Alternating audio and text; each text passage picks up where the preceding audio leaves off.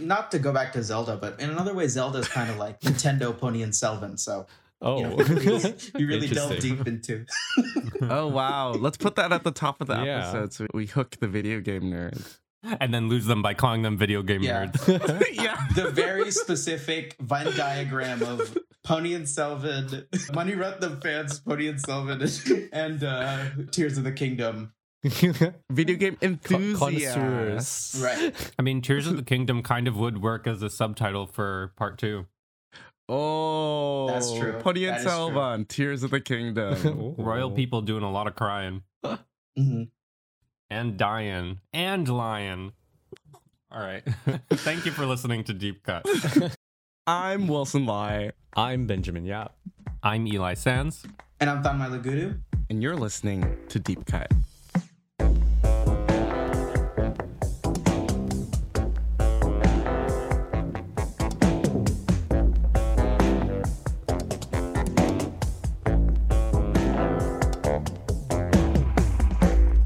On Deep Cut, we compare a director's most popular film with a personal favorite chosen by one of us. We also discuss that director's life and career to bring context that helps us view their movies as they may want us to. Before we get into our discussion on Ponniyin Selvan Part 2, please rate and review us because that helps us keep making the show. Be sure to subscribe to us wherever you listen to podcasts so you'll know when our next episode drops. And you can keep up with us on Twitter, Instagram, Facebook, and Letterboxd at Deep Cut Pod. Join us to talk about movies on our Discord server, to which you'll find a link in the description. I'm going to put a disclaimer. I just recovered from COVID. That's why I sound like I'm dying. Poor Wilson. Poor Wilson. So please bear with my voice as I try to expound. I don't even fucking know if that's a word. My love for this new movie. Welcome to our second deep cut upkeep episode on Mani Ratnam. And correct me if I'm wrong, but I think this is the only director that we've covered two new releases from. Yeah. So far, Um, yeah. So, Deep Cut Upkeep is a continuing series that we're doing where we cover new releases from directors we've covered previously on the podcast.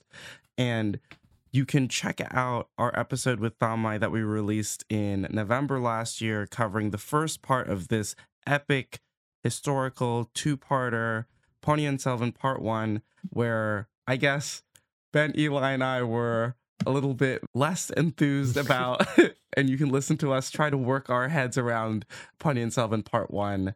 Today, Mani Ratnam has finally concluded his big white whale with the release of Ponniyin Selvan Part 2, which just came out earlier this month.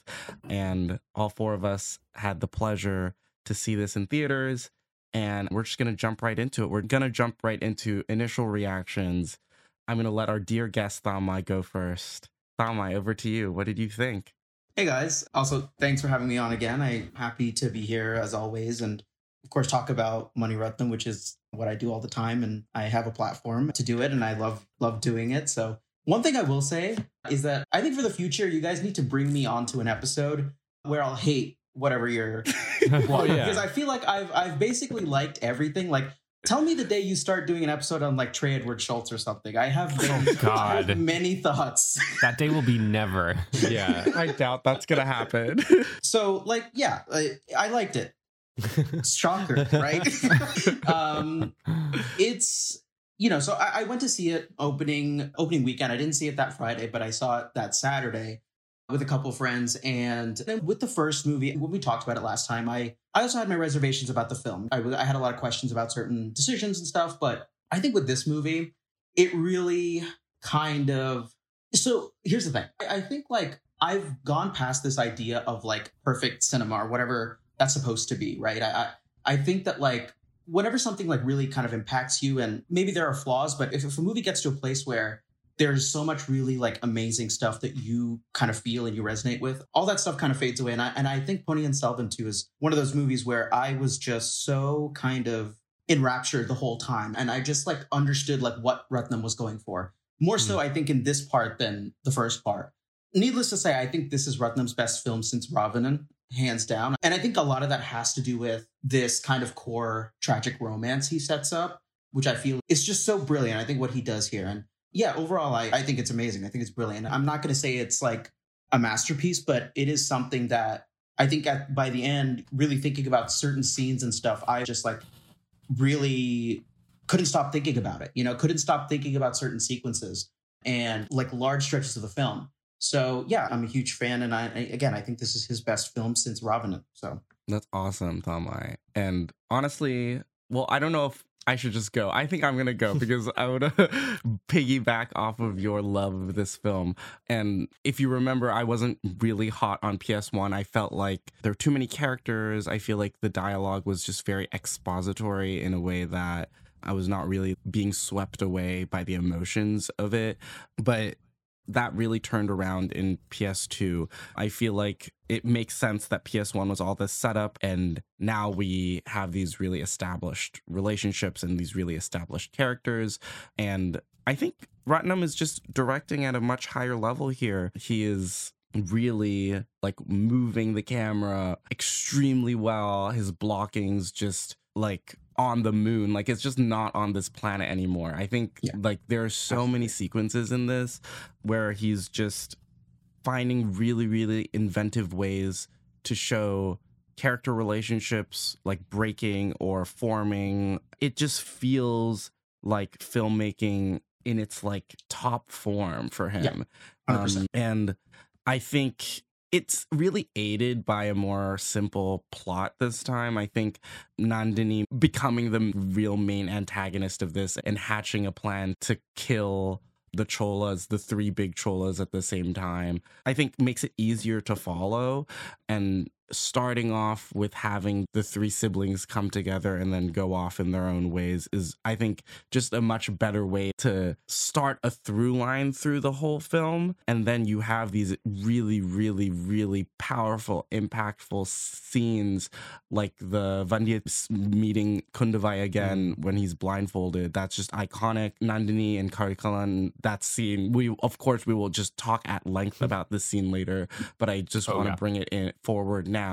And also the father with Mandakini and that final, like, fatal meeting is just like I think just the combination of all those scenes, like honestly, make this one of like Ratnam's best work. I think, and yeah, it's in my top five Ratnam, easy. I think I Yeah. think after watching this, I it took me a while to kind of think about where does this rank. I this is pretty smoothly, I think, in my top five. Yeah, I think it's Yeah. also in my top five. And I saw this uh, with another like sold out crowd. And this was opening night in Hong Kong, which was unfortunately a week later than everyone else's opening night.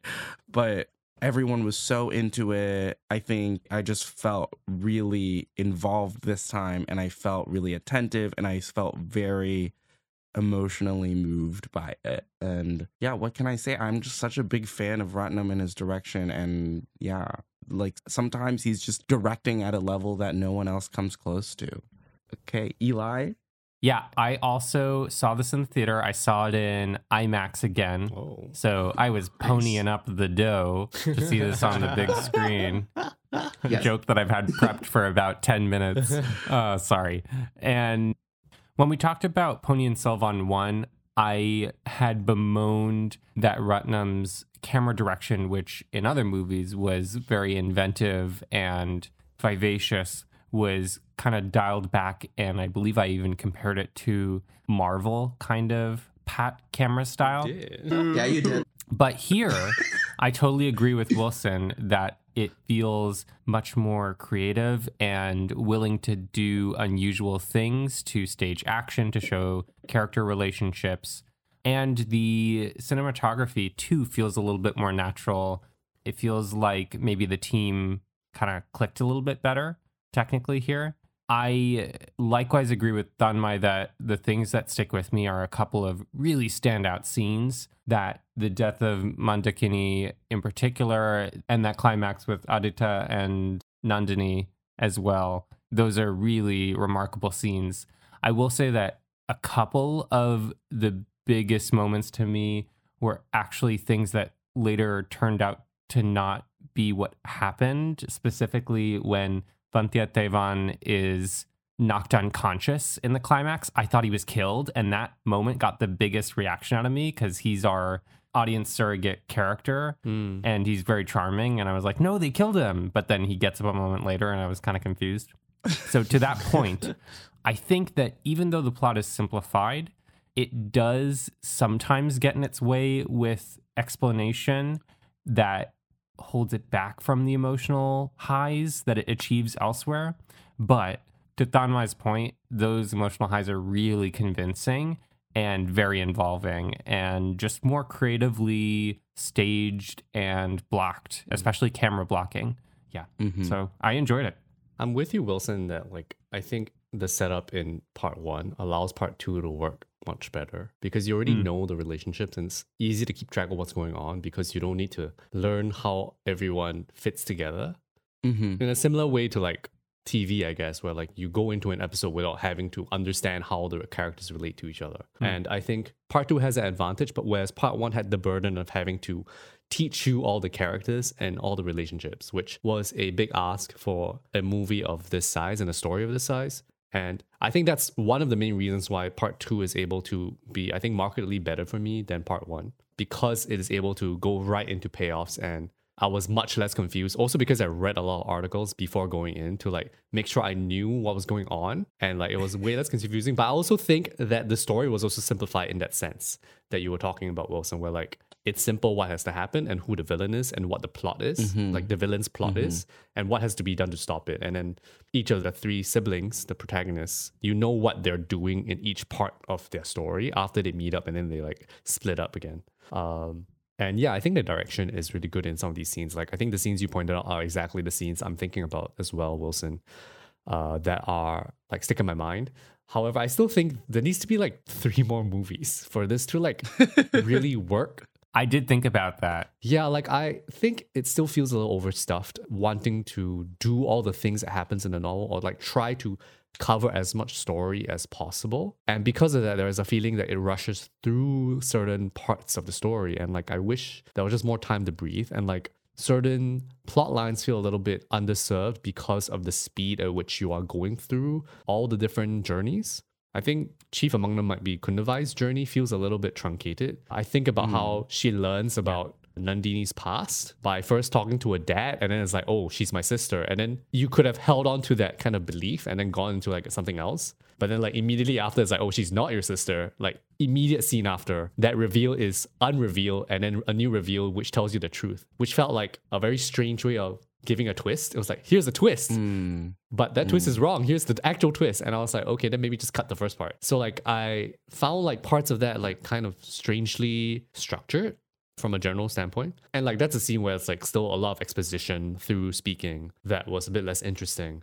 And Kundava was such a highlight, I felt, for PS1 that I felt a little bit disappointed in like she didn't really get to do as much in PS2. Uh, Right. Which felt like a shame. I think Vikram's Karikalan, he had a few big scenes in part one, but I think in part two, like he really like stuck out to me as like being such an incredible actor. Totally. Yeah. Mhm. Brilliant. He's amazing. Yeah. And like the scenes that he's in, he really is really good in those scenes, like almost to a point of like overshadowing like the other actors in those scenes. Oh, definitely. Like kind of ridiculous. And here's the thing, Ben. Yeah. Vikram is the second best performance in the movie, right? And he's giving his career best performance. And the number one, you know, obviously, in my opinion, is is Aishwarya Rai Bachchan, right? Right. Which we'll get into, but still. I disagree, but I think Aishwarya Rai is also really good Okay. Yeah, like I really was quite blown away by Vikram's performance. I don't really have a good reason why or like why I rank it that way, but it's just kind of like how I feel about it. But I think there's just something very compelling about the way that he plays anger and he plays that kind of duality of Karikalan and like how he's angry but also like almost resigned to his death from like the first minute. Yeah. Oh mm-hmm. God. He's like a Kendall Roy.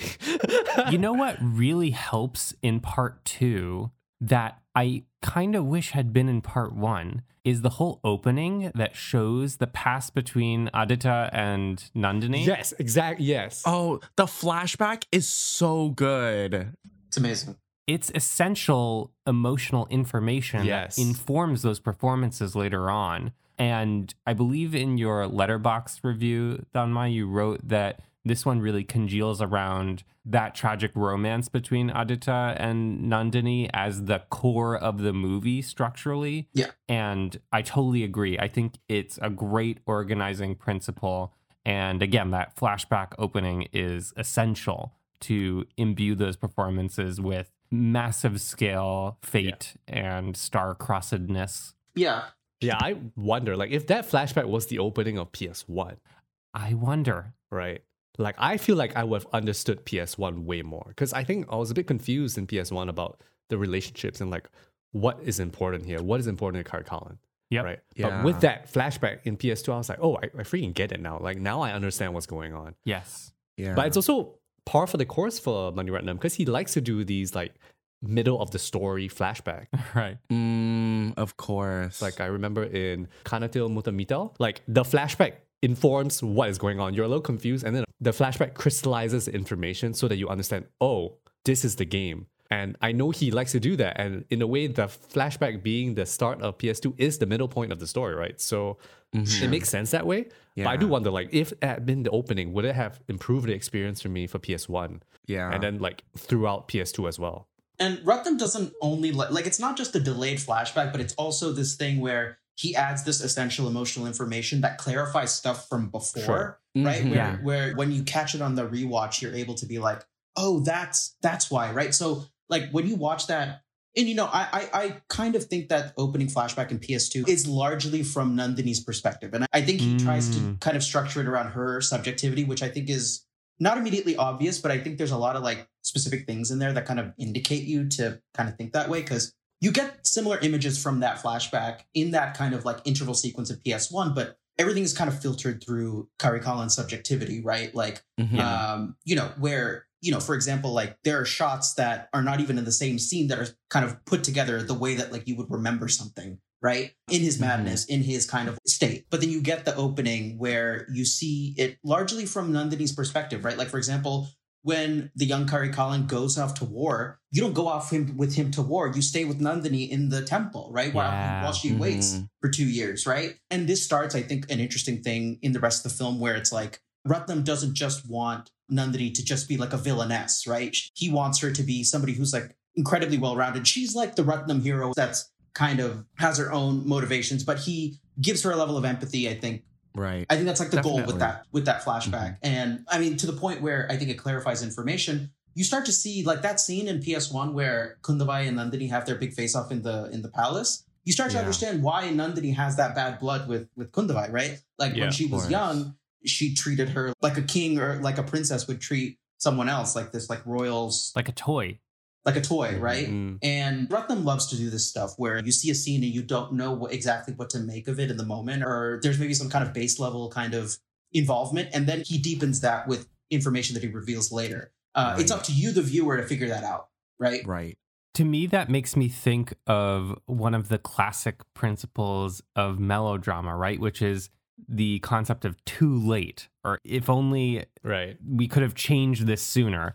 And learning important emotional information later on gives Mhm. me, as the audience, a very helpless feeling of, oh, but I didn't understand. Like, if I had understood, then I might have rooted differently, um, which ultimately doesn't change the plot, but it gives you a feeling of regret about how you identified with a character or related to a character earlier on. And now you feel this after the fact kind of longing to have understood and felt this thing fully that now is tinged with that kind of regret. And you're perhaps that much more invested because of it. Did that make any sense? No, it makes No, sense. that made a No, lot yeah, of sense. definitely. Yeah. Definitely. I think it's just tough for me because I still think of like when I think about the way that we experience film being like a linear time kind of thing. Mm. And I get that you can put things together in your head, even as you're watching, but also like after the film to like understand things. Mm-hmm. But I think because film is such a immediate experiential medium that Yeah. like it really depends on the way that you structure that delayed flashback. But sometimes like without that information, I do feel like it was too confusing in PS1 where like there was a Mhm. murkiness to the motivations of the characters without that Yeah. essential emotional information. Yeah. Nandini was definitely like more enigmatic. Like she's just you you can't read her. It was more confusing for me. I think like I was like, okay, she's the villain, but like I don't know what her deal is. Throughout PS1. Also, the thing that makes that a harder sell is that we're not just spending time getting to know the characters' personalities in a kind of low key or casual way, but there's a lot of plot movement and a lot of big decisions being made. And because we don't know the emotional information that feeds into those decisions, it feeds into that feeling of feeling of moving at a rushed pace Mm. because we don't have an emotional understanding of why those decisions are being made until later in the story. Right. And I also do think that it's maybe Ratnam himself having to contend with what he's interested in the story and what Mhm. like Kalki has written in the source Right. material. And I feel like there's a struggle there when trying to translate, especially a novel of this breadth to Yeah. like just film. Like that's why some novels are just like meant to just be novels and it's just hard to Mm. translate to film. But I think Ratnam is very clear that he thinks that the Nandini Karikalan relationship is the heart of this film, but like even that gets resolved in PS2 like maybe a good 30 minutes before the end of the movie and the actual conclusion to the film is sort of just presented as not not a dud but i'm like like we've already reached the emotional climax of Yeah. this like but i'm sure like when kalki was writing this he's like oh my god let's just play political intrigue for like chapters upon chapters Yeah, and uh, largely why I think PS2 works, at least for somebody who like is really interested in Mani Ratnam's filmography, is that you start to see those Ratnam preoccupations and those things that he Mm. has had since the beginning of his career, right? Like that's the stuff that you can sink your teeth into. That you're like, oh, right, like of course he focuses on the doomed romance, like totally, right? Like, um, it's it makes sense, you know. And and I think like in a lot of ways that scene feels like the thematic kind of climax and conclusion to the film, right? In a way where, you know, I don't know if Ratnam is necessarily like consciously like, I want to pay more attention to this than this, but I think it just sort of happened in the way he sort of put it together, right? And I'm sure he wasn't consciously being like, this is the one that I really want to focus on. I just think he was able to kind of get a lot out of this particular interest that he had and kind of similar things that he's kind of followed through his filmography. I think that's what makes this part so much more emotionally involving and just like you know i think like uh, so much more to dig into for like people who are interested in ratnam as a filmmaker right and not just fans of the book right like that's the you know what i mean it, i feel like ps1 is an introduction to kalki's world with kind of the craftsmanship of ratnam right Mhm. but this is Mani Ratnam's pony and selden right ps2 Sure. yeah right? Yeah. Um, and that that's kind of the way that I see it. And like you said, Wilson, I think I understand kind of what he was trying to do with those last sort of twenty minutes or so. But a lot of that feels very inconsequential or sort of Yeah, like he had sure. to put it or or whatever, you know. wait can we clear the air why did Ponniyin Selvan just give out like can we just think Well, talk I get- about that I get it. It's a noble act of I don't need the crown right now. There's someone more senior who is in line and rightfully deserves this. It's a noble gesture that's made to get us to root for Ponniyin Selvan. But when it happened and he gave the crown to the other person, my reaction was, Who? I mean, the whole point is that Arulmozhi is such a noble person that he is not hungry for power, right? Yeah. And Yeah. the whole story of, of PS in general is that Raja Raja Chola is one of the best kings of all time, right? He's like the goat. So I think this is one of the ways to like show him to be the goat. And then like I think that article that you shared, Thanmye, about the things that were left out Mhm. from Ratnam's movies is that the person that he crowns is not the person that he crowns in the movie, right? And it's just kind of like funny because when he crowns the villain of the story who is trying to assert power from the Cholas, it's a very odd thing that happens in the story. Whereas in the book, he crowns somebody who takes on the same name as that character, who is Oh. not that character. So it's not so weird that, Oh, interesting. yeah. And actually, the person he crowns is a flower seller who is secretly, Oh, that's better. Why didn't they do Oh. that? yeah. So, but there's no time. There's no time. but it would have been just like 10 more scenes to to add There's to 10 more this movies. So make more movies. I'm here for it. if you, you didn't read the article, the flower seller is the true king, and then he marries the boat girl. yeah Poonguzhali So she becomes queen. That's like a whole thing. I love that. I I wanted more from her. I like. Yeah, I just me like too. wanted more from both of them. They're so good. Yeah, they're great characters, and as is, it feels like their presence is a little vestigial. Like it's a salute to the characters, but they don't factor into the climax in any sense. Yeah. They're like fan servicey seeds. But there's just no time. I think it was probably his way to kind of keep everything a little Yeah. dialed down and coherent, right? Like in the sense that like, you know, this is a character that you kind of understand what his motivations are, what he wants to do, and you can kind of bounce off that Ponniyin Selvan is noble and he sees the capacity for change in him and wants to honor that and whatever, right? Like I think maybe Ratnam's intention was to kind of dial it down, right? Not just be like, Yeah. we're gonna give it to you know Saint them, who's like we've gotten two scenes with him or whatever, you know. I, I think like that was the intention behind it. Whether or not it lands is like you know up to discretion, but Yeah. And you can sort of see him dialing back on the evil on Mandurantakan in Yeah. this film because he's like, oh, I'm just taken along for the ride and everyone else is doing the scheming and hmm. you're just going to promise me king at the end, right? And everyone's like, yeah. But he was fully bad in the first movie. Yeah. Yeah. But I mean, like he, they put him in the war, the fight, so that he gets to like be a hero. So then it feels Yeah. like, oh, you know, he actually is on the side of the Cholas and blah blah blah. Yeah. So I think they do enough to like make it make some sense. Like yeah, to make it make sense. Actually, it does make sense, and it's a good truncation of the story where it's not super confusing. Eli's still like, who is this man?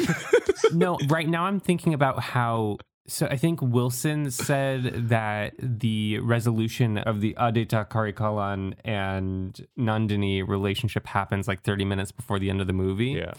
The battle feels a little bit obligatory, and the reasoning for Yeah. it feels somewhat threadbare. Mm. Mm. It's cool that we have a battle, and I see how it makes Madurantaka come off as more noble ultimately, but they could have just given Vanthiyathevan a chance to explain, not to poke plot holes, but Let's talk about the death of Karikalan because that's really what triggers the war, right? yes, I think that's the scene that we need to talk about. we do need to talk about it. Oh my God. You know what? I'm actually going to propose. yeah, sorry, go. Well, now I want to hear what that was about. no, I'm just thinking about the scene. We could build up to it, really tease our listeners by talking about Talk about What? other scenes first. Mandakini's death first. Mandakini's death first. Well, we can just talk about it now. Yeah, okay, let's do it. Yeah, let's do it. Oh my god. Him begging her to fucking kill him is like, oh my fucking god. It's just like like gut wrenching. Like Yeah. I just felt everything that Vikram was giving to me in that scene. It was incredible. And the way the camera just circles around them and mm-hmm. the fires raging behind them. And it's like Ratnam.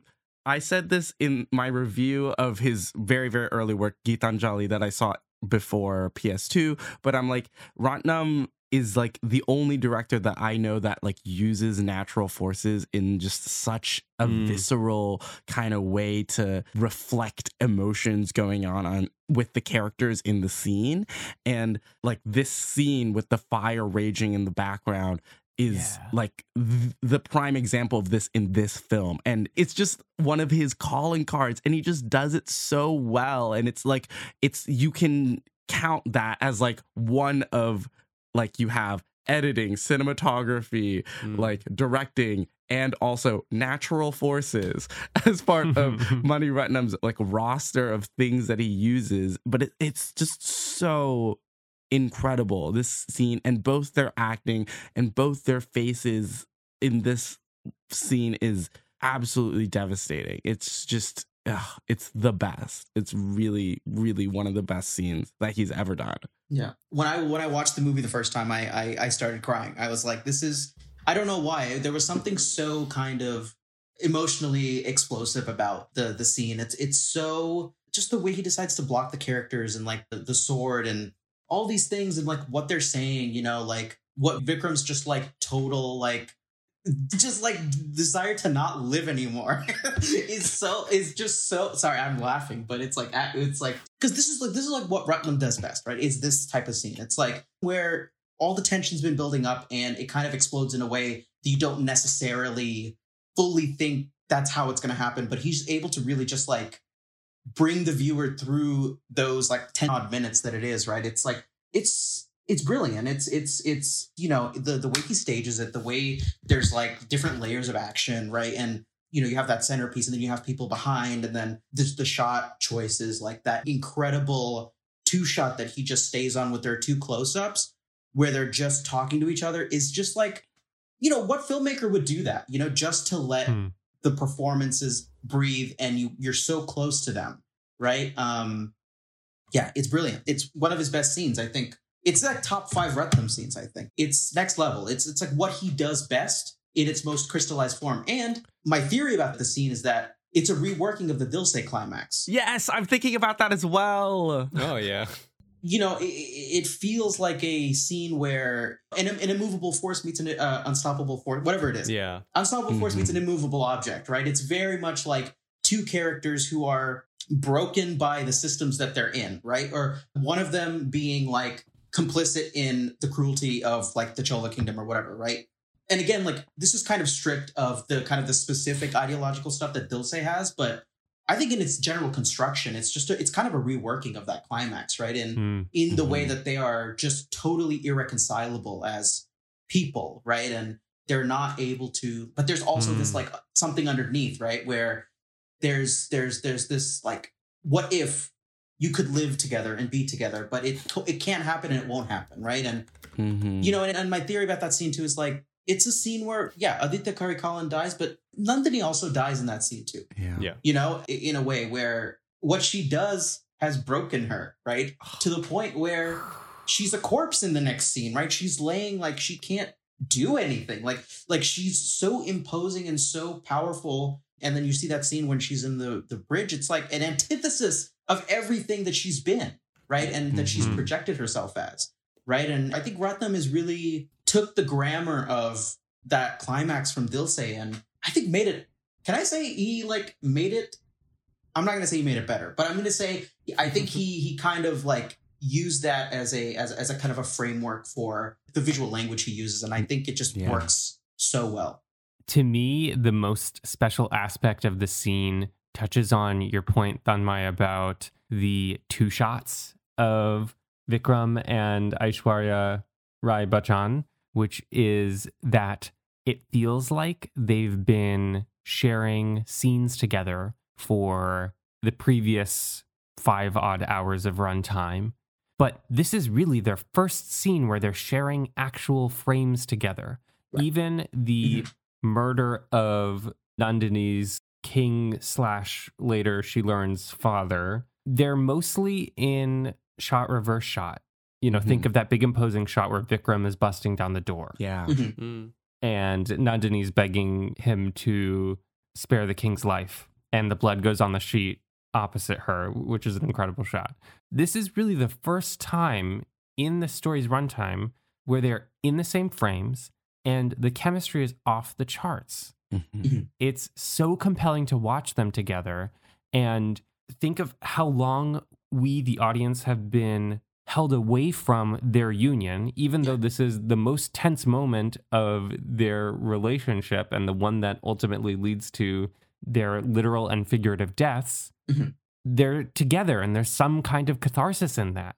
Yeah. It's Yeah. it's very contradictory and compelling to watch and speaks to that same impossibility that you're labeling Thanmye. I think the interesting thing about the way that the scene plays out, the way that it reworks, I guess, the Dil Se scene is that the Dil Se scene is about one person wants the other, other person does not want it. And I don't really think you can see it as a relenting on the side of the female character in Dil Se, but I think in this one it's like a the death is kind of a weird expression of love. Mm. And so like even Yeah. though it is tragic for Karikalan, but I think for him this is the best ending that he will get for himself. Mhm. And Nandini doesn't want this, obviously, but like it also feels inevitable. So like there's something really strange about the tenor of the scene where the death of a big character in the thing and there is the tension, but this feels really romantic. And I think for Mhm, Karikalan, yeah. this is romantic Oh yeah, right? Because this is the only way for him to end this, where like he is able to atone for the sins that he has committed. So I think something about that really makes the kind of scene did is really interesting and surprising. Because I expected it to be a scene about Karikalan's anger, but he's like laid back and he's like, I'm ready to die. And like, I think that is just a really interesting direction for the emotional stakes for the two characters and for how the actors play out the scene, right? Like Nandini, instead of being somebody who would have to say defend against an aggressive character, is actually pleading for him to not do this. And then it's just interesting, right? And like novel Right. and of course it's like one of the most famous scenes in in the book, right?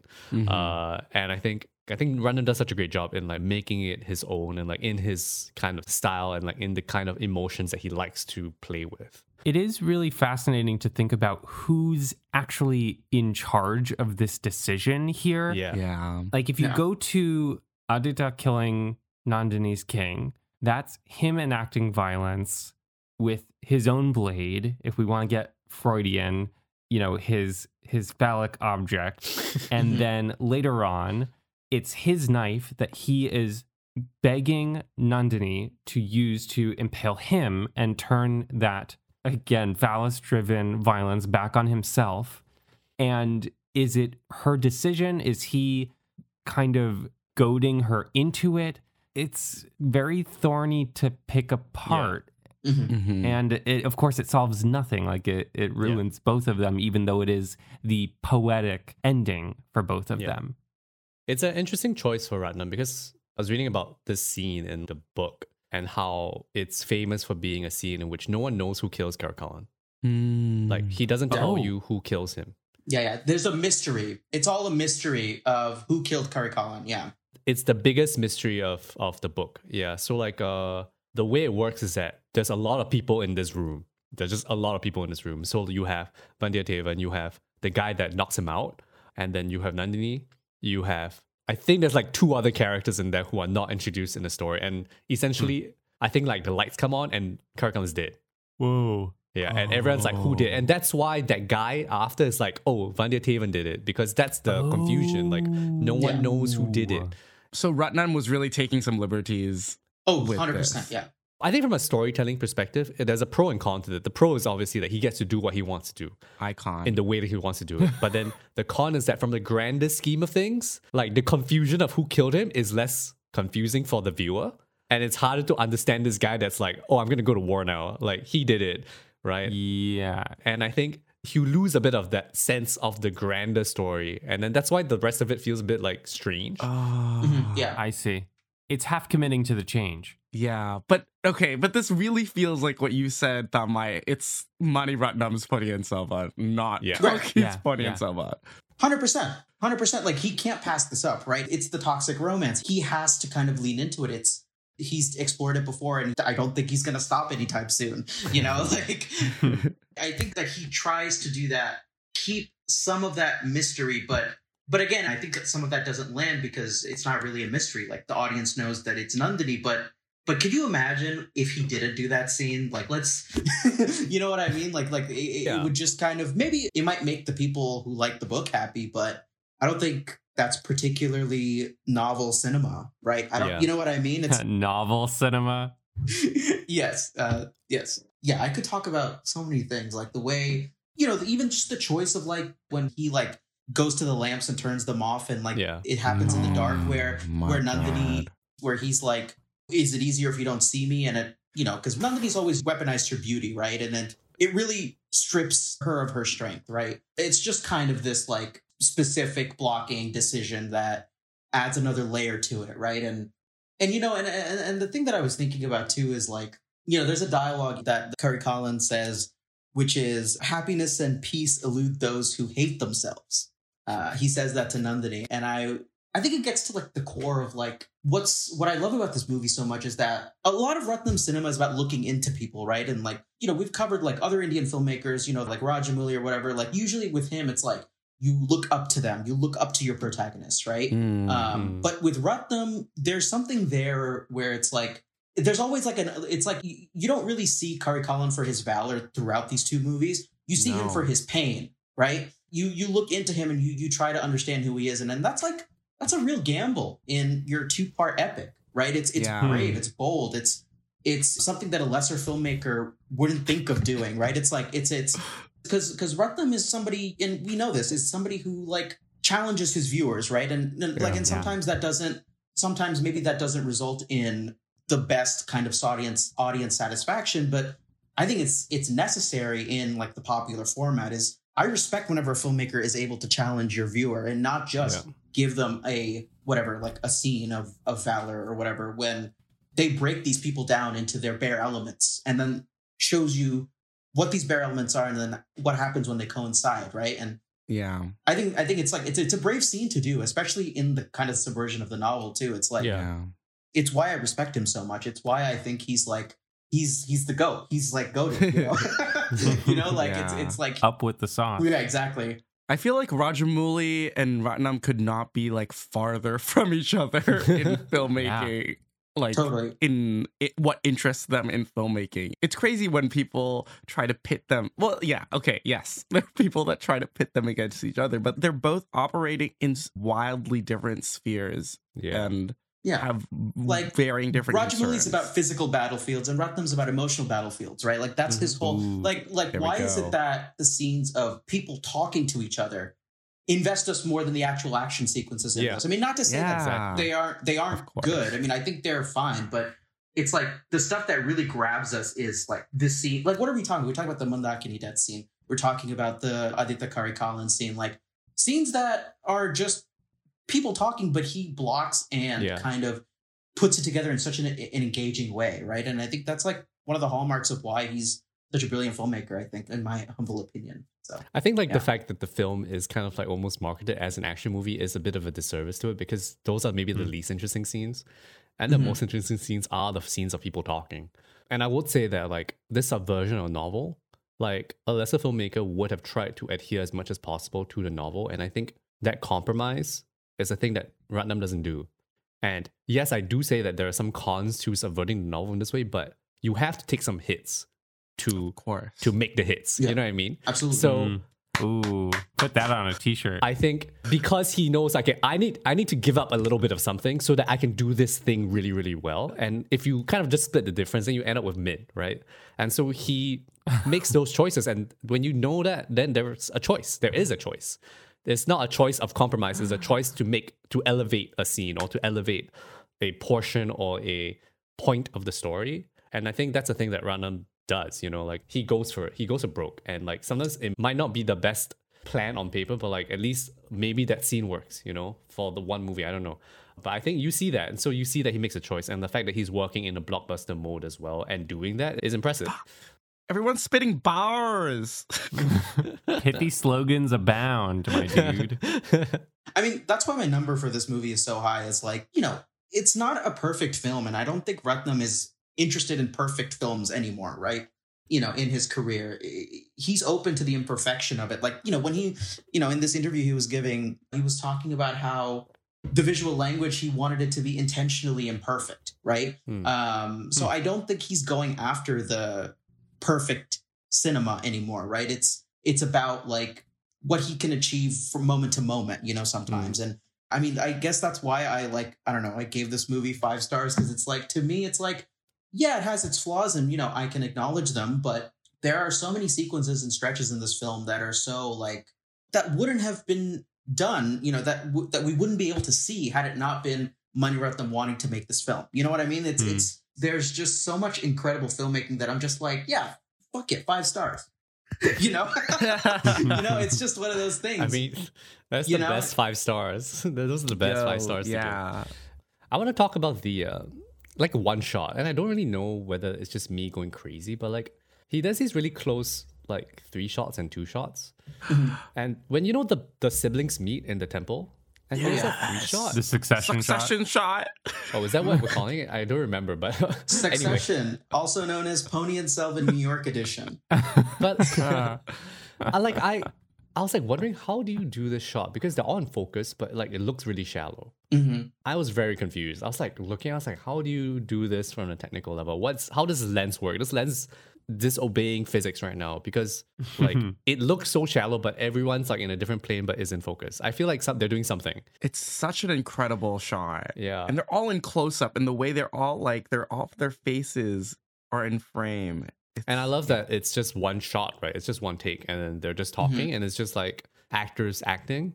and the blocking in the scene too. It's like when they're embracing, and then when, uh, and then I think Aditha says he's going to go to Kadambur. Both the siblings go to one side, and then Aditha's on the other side. It's like the specifics of blocking within the kind of the static shot itself is so like it's it's brilliant. It's great.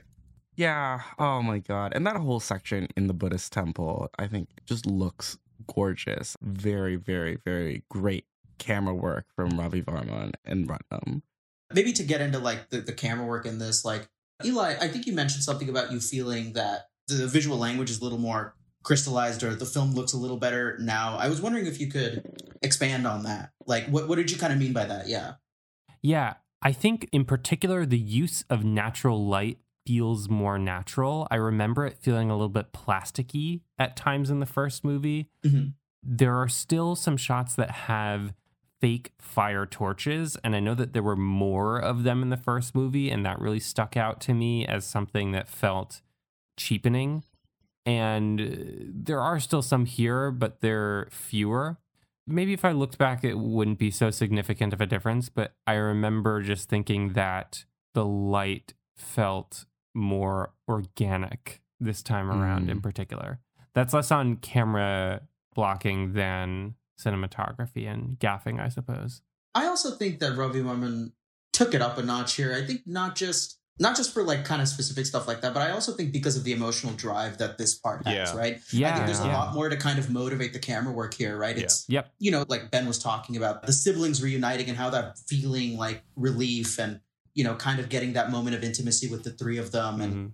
you know, and just like even just like the um that one shot where Sundara Chola is talking about Mandakini and then you have that overhead that starts to turn.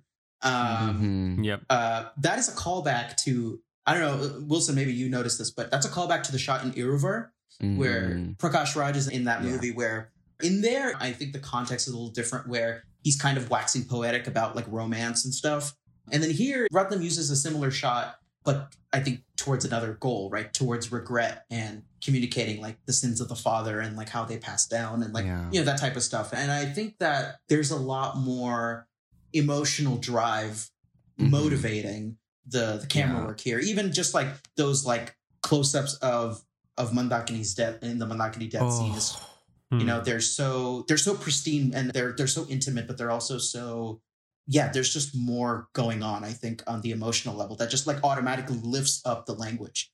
It's so great that Ratnam is able to set that Sundra Chola and Mandakini thing it, basically in this film and then pay it off Yeah. so emotionally like punchy just within this one part and like prime example of melodrama just too late kind of Yep. moment like Right. hitting you in the fucking guts and i think that scene is incredible like the way he sets up the three different parties in this scene, right? You have Sundra Chola, you have Mandakini, and you have the people that are trying to kill Sundra Chola, and how they all slowly come together, and those those curtains blowing in the wind, wind, Oh. another one, wind, um, and it's.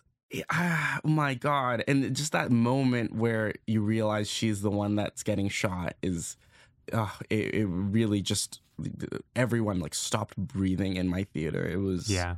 just incredible. Yeah, it's just the general blocking of that scene and just like the the close ups through the kind of the the the cloth and and then like kind of Sundar Chola trying to figure out who it is and then he realizes it's the person he was just talking about and it's you know it, it's another thing too. It's like Mandakini died out of love and then and then Nandini did she meet the same fate? I, I don't know. I, I I think you know it's interesting like mother and daughter too, right? It's like Mandakini did sacrifice herself out of love, right? But Nandini was just driven by anger, right? Or, or, or but then Mhm. there's also I think a case to be made that it this is also like where love can take you, right? And you know it's interesting, right? Like you know, the thing with the thing what's so interesting about this is like there are three different scenes of women holding swords threatening men, Hmm. but they all have they're also vastly different, right? uh, you know? the Kundavai one is so good as well. I love that one. Yeah. That's a great scene. That one is just like playful romance. That's so sexy as well. Fuck. Yeah. yeah, it's it, it's so it's great. I mean, I mean that's like the testament to like what Ratnam can do. Like he can take like these basic elements of like, oh, I'm gonna point a sword at this person, but towards totally different ends, right? And towards totally different effects and and block it and stage it in such diversely different ways. Yeah, that scene with Kundavai and Vanthiyathevan is like is great. I was just like, it's like creating tension, but it's also like a sexy tension. yeah. so yeah. Sexy tension. Oh, It's another scene with a phallic object. Yeah, it is. Where he Freud, where are you? puts his hands and like gets closer to the shaft of the sword. it's there. It's right there. Yeah, but you could argue that that's like a very, in a Freudian sense, like male form of violence that women are being forced into because of how tense things are and how crummily the men are acting. I, don't know. Maybe we don't need to dig too far into that Freud territory, but I think it is there. Uh, uh, never mind. maybe. I don't know. Maybe. maybe. Maybe. Maybe. I, I'll back away from that one. Let's put it as a theory for now. Yeah.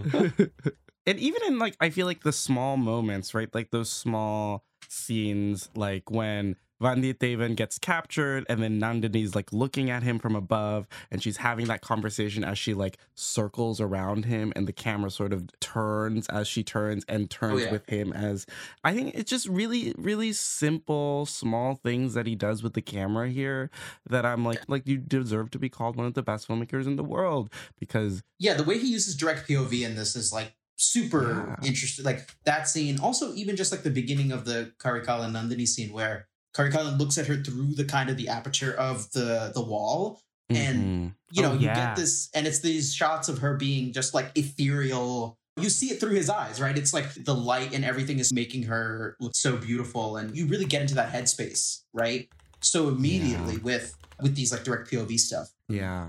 And honestly, like I'm sort of happy that Rahman is doing more like background scoring here as opposed to PS1 where there was like really set musical numbers that sort of just took me out Yeah. a little bit That's a more, good point. which is sort of sucky to say because I sort of think that his musical numbers usually add so much, but him choosing to maybe not take a step back, but to like score a lot more in this was honestly a really, really good choice and just like allowed Ratnam's like direction and like the story flow to just keep on going a lot, a lot smoother for me personally.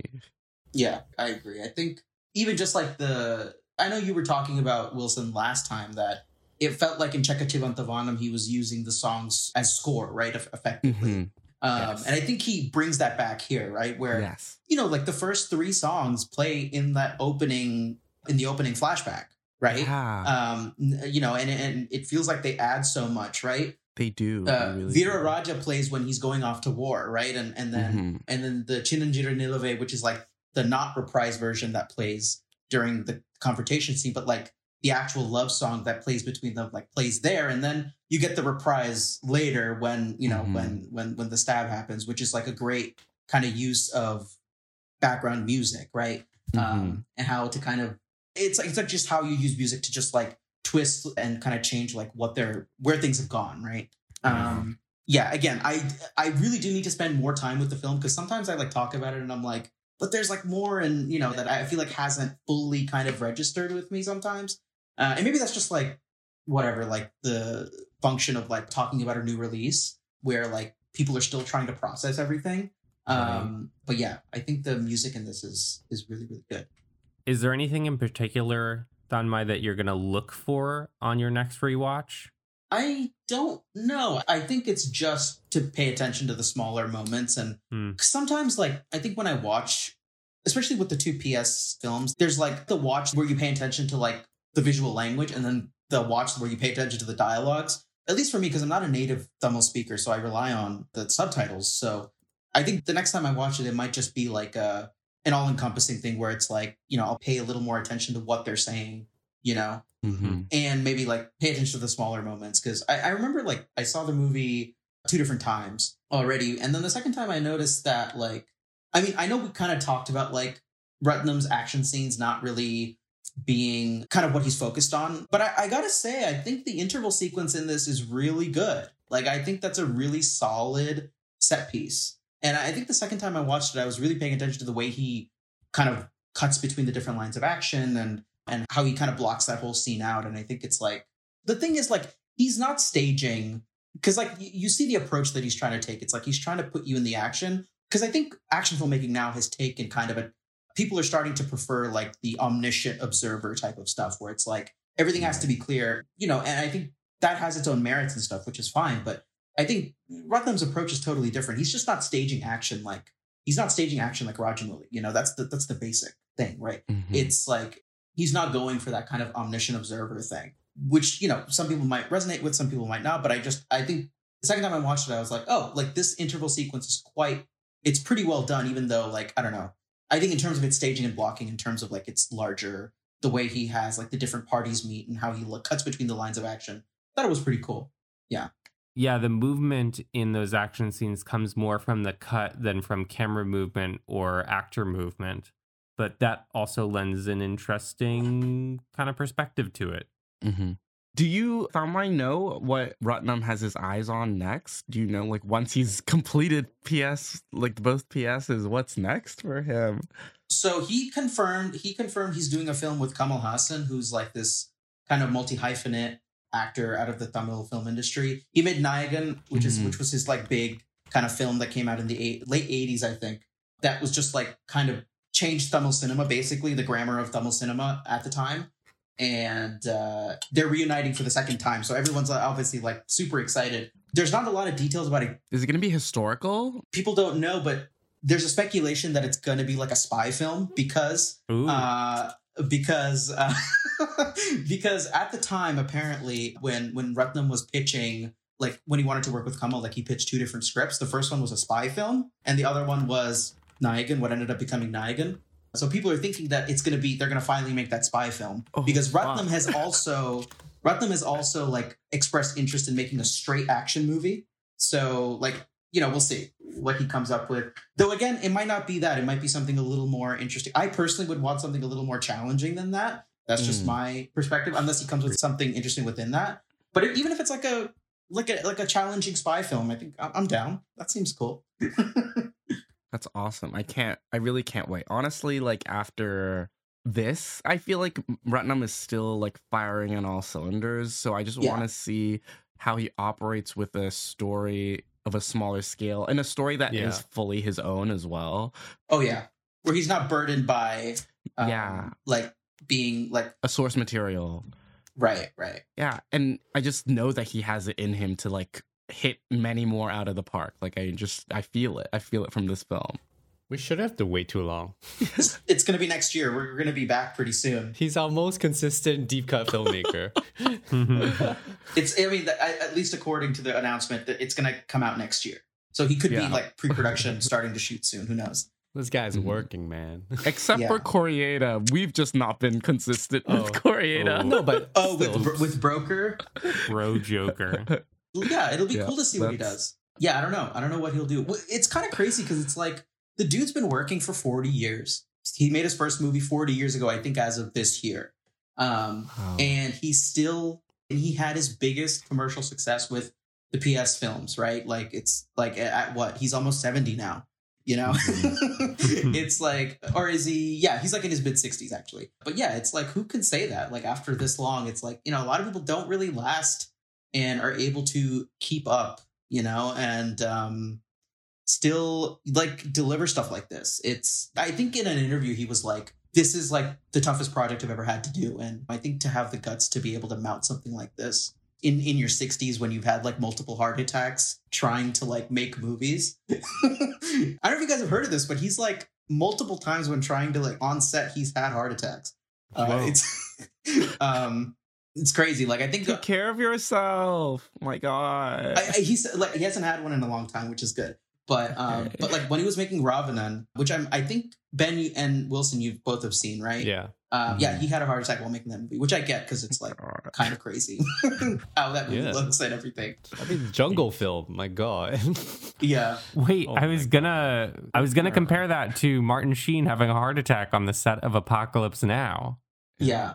There's something about the Stressful jungle. Very Film in the jungle shoot. But jungle but I hope film. he, you know, knock on wood, and I hope he continues to like make amazing films for like for the foreseeable future. And I feel like there's certain filmmakers, and I feel like I've told this to you guys that I just like get so I get kind of defensive about. Definitely Ratnam is one of them, but I, I don't know. There's something about his there's just something about his his mastery of the craft that's like so inspiring to me personally. I don't know what it is, and and I've been trying to think about it like you know in terms of the filmmakers that I kind of go towards. Like Ratnam is like the one guy that I've always been like I have to go catch his next movie, hundred percent, and Mm.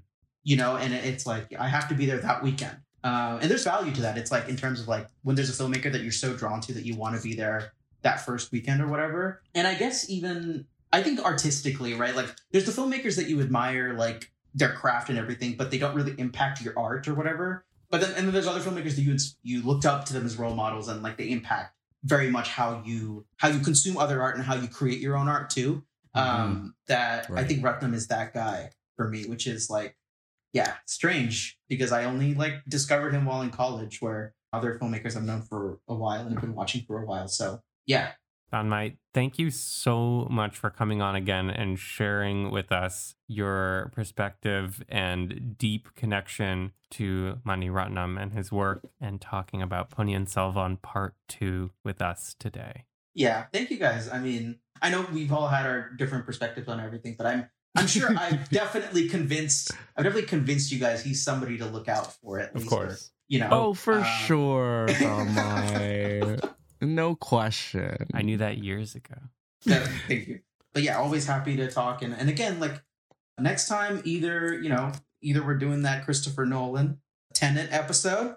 Oh, I feel like we might miss Mm. the boat on that. We, we gotta, we gotta, we gotta rush on Oh, that. yeah. Wait, are we trying to hit Oppenheimer time? Well, we could for do a late Oppenheimer. We could do late ha- second half of the year. That movie is not going to be as anti nuclear as it thinks it is.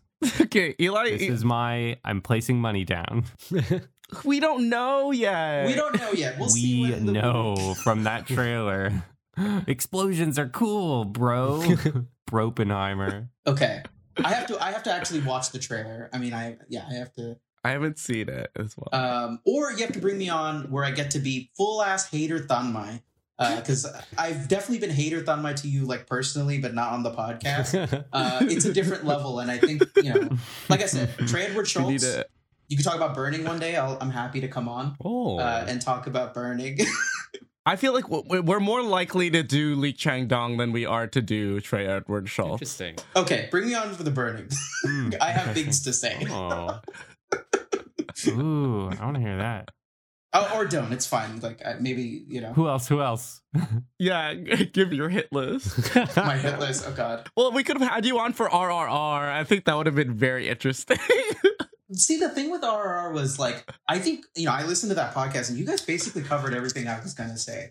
So I, I feel like you guys did a great job with that, like in just covering the kind of the, the political stuff and everything. So there's really not much I could have added to frankly saying, but, uh, what are my who's my hit list? I I don't know. To my in my mind, I've on my right now it's like you know I think that I've come on and I've like said so many great things about all the movies we've talked about that we've been on together. I'm like I gotta hate at least once on this podcast. I gotta be a hater on my we got to give you the chance to hate. yes. What if we did an Oppenheimer Barbie double episode? Not like double episode, just like an episode where we talk about Oh. both movies. Say which one's better. Whoa. Oh yeah, This is such a weird episode, but okay. that would be Wow. cool. I mean, I I'm I've already planned like a double feature with friends, so I'm seeing it the same day like already. Uh, We planned it a year out, so Oh, wow. so it's you know it's on the horizon. We you know it's possible. Wait, Thanmye, you you do not like Luca Guadagnino, right? Uh, God. Oh yeah, I don't like him at all. Yeah, I think he's not. That could be an interesting episode. Eli, you're just like getting him on your side. I'm trying to stoke the flames. I know that the Suspiria potential Suspiria ep- episode is going to be Eli's like. Dude, we'll see a side of Eli we've never seen. Truly, like hater, elite hater, hater Eli. Which I'm very excited about that if that ever happens. But yeah, now I have to kind of rack my brain. But like right now, what's coming to mind is Trey Edward Shults and and Burning. I can't speak to any of Lee Chang Dong's other stuff because I haven't seen it. But yeah, He's an interesting filmmaker. He really treads the line. or if we talk about uh, Sam Levinson, if we talk about Sam Levinson, I'm down. oh God. I don't want to fucking talk about Sam Levinson, man. He's not worth the air- airspace at all. He's not worth No, the no. time on the air. for- Oh, no. yeah. People need to stop giving that man fucking money. People need to stop. But he is a co-writer on Deep Water. Oh. great, certified great movie, Deep Water. Deepwater's good. I I watched it. Like I was just like, Yes.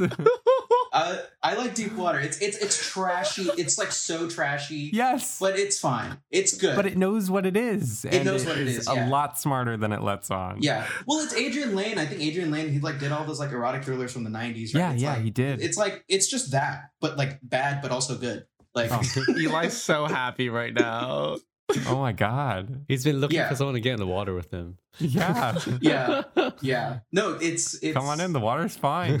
It's uh, it's good. It's it's like it, you know Hulu, great Hulu film to watch. Yeah. You know, don't you know? Hulu film, like that's a thing. Like, that's a, the kind of film. like it's a Yeah. genre. Uh, Yeah. Oh, okay. Should we close it out? Let's do it. Thank you for listening to this episode of Deep Cut. Please rate and review because that helps us keep making the show. Be sure to subscribe to us wherever you listen to podcasts so you'll know when our next episode drops. And you can keep up with Deep Cut on Twitter, Instagram, Facebook, and Letterboxd at Deep Cut Pod. And you can also join us to talk about movies on our Discord server, to which you'll find a link in the description. And thank you to Justina Yan for our beautiful artwork. I'm Wilson. I'm Ben. I'm Eli. and I'm Thanmye. Take care, and we're looking forward to talking about more movies with you next time. This one, however, did not have the bop that is Nandini versus Kundavai from the first one. Ding, dilla, da, the banger. da, da, da, da.